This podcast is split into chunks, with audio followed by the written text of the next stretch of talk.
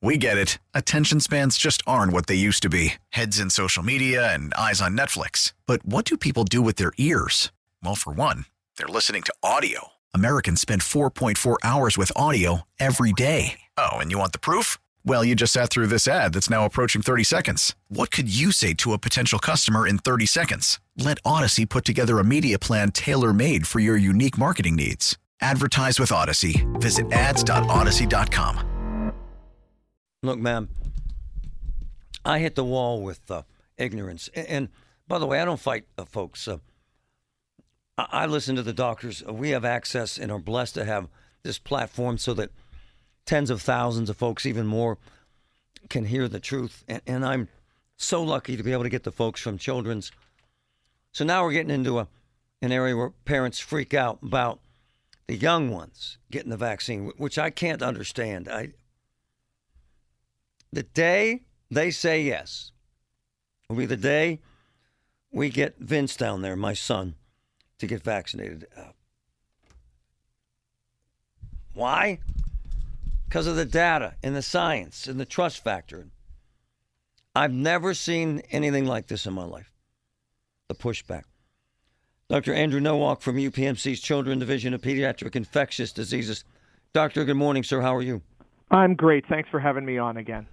Well, you're the best. Hey, man, let's start this with the truth. How many vaccines will your average kid get before they're five years old, sir? How many?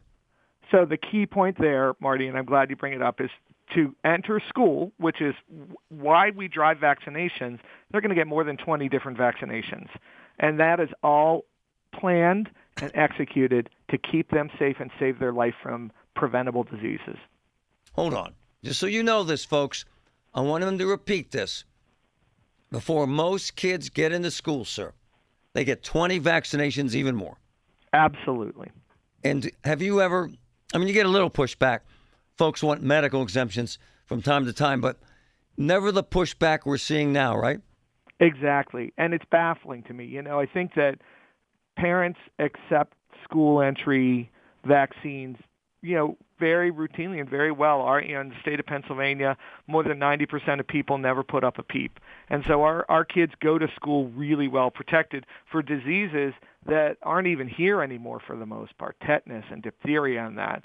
So you know, it's a little baffling to me as it is to you that you'd have folks who are looking at this disease that's killed almost 600 children in the United States already and have a, an effective vaccine and not want to protect them. So tell us what kind of vaccine they're getting because they think it's different, but it really isn't than what I got, in essence. Absolutely. I mean, we have some vaccines that are live viruses like the measles vaccine. We have some vaccines that are, you know, broken down pieces of viruses like the, uh, you know, the uh, hepatitis vaccine or the pneumococcal vaccine. So, you know, this uh, newer vaccine is in that category of uh, broken down stuff. It only really through the the vaccine itself makes the one piece of the virus called that spike protein. But as it turns out, if you can get someone to be immune to the spike protein, you can prevent 95% of infections. So it's it's really like all the other vaccines. And honestly, we've been developing vaccines in this category of these new mRNA vaccines for more than 25 years. So none of this is new, and all of it's been looked at for a long time. Dr. Andrew Nowalk, UPMC Children's. Doctor, here's the other pushback I'm getting. Well, I only tested it on 2,200 kids, Marty. It ain't nothing. What do you say, doctor?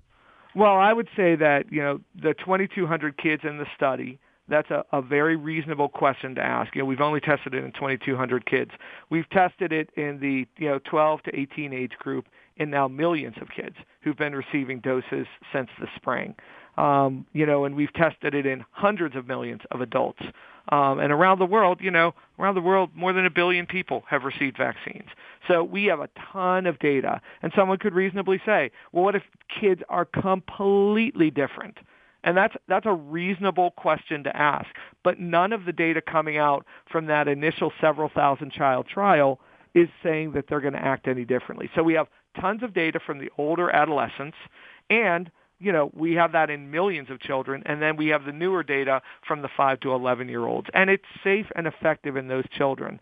I think it's silly to say that we would have to test it in a million kids to be able to get the emergency use authorization when we've literally given a billion doses of this vaccine already around the world. Dr. Andrew Nowalk from UPMC. When can you expect, because I'm hearing around Halloween, when can you expect shots in arms, sir, for kids? I don't know for certain. Yeah. But the the data being released today means that the next um, step is the Pfizer applying to the Food and Drug Administration for the authorization. Um, and you know they would then review the data and talk about it at a meeting and grant the EUA, which all of those things I think are going to happen without a problem. So I would guess that it will be sometime in the middle to late next month that we're going to be able to start lining kids up to get them vaccinated. Look, it stands to reason, by the way, that school started, so now you're seeing a significant, like five, six, eight time increase in the illness. It also stands to reason that I, they fight it better than we do. I get it. But why the hell would someone want to risk their kid getting either extremely risk or the rare chance that they were dying by blowing this off because they, they're afraid of it, sir? Why? It's just really hard to understand, isn't it, Marty? I think that you and I think the same thing. Mm. We have parents right now who do everything they can to get the right car seat and put on the right seat belt and make sure their kid is wearing a bike helmet and doing all of those things and then say, well, I, I question this vaccine, and I don't think that this virus is that bad because you know not that many kids have died from it. Our right. goal is no kid ever to die. Right. You know that's the goal, and that's every good society's goal. That's a good way to measure a society how well they're taking care of their kids. This is no different than that. Dr. Andrew Nowalk from UPMC's Children's Division of Pediatric Infectious Diseases. Help me with something about children's and why you're seeing a record number of folks bringing their kids to Children's Hospital right now. Can, can you wrap your arms around that, sir? Sure. You know, we um, have had the busiest September really uh, on record, God. and our August was equally busy. God. And that's you know in part COVID, but COVID is actually a minor part of that. You know, we uh, have had you know, um, uh, variation, but you know, low double-digit cases some days in the last few weeks. So we've we've had a few kids, but we're a 300 plus bed hospital. Right. So all of the other business is coming from the fact that you know you have kids in school again. They're all next to each other. There's inconsistent mandates, mask mandates. So some viruses that had been waiting to circulate for a long time are now back in action. And so what we've seen is a tidal wave of other viruses plus COVID. So we've seen a tidal wave of respiratory syncytial virus, which we call RSV, which hits younger kids pretty hard, but a lot of like parainfluenza virus and a lot of the other respiratory viruses that typically are worse in the wintertime that right now have really filled our hospital up. It's felt a lot like February for the last few weeks. I'm not trying to be rude. I'm not trying to tell people not to come to Children's because it's the best hospital on earth, but – shouldn't they call their pediatrician first, sir?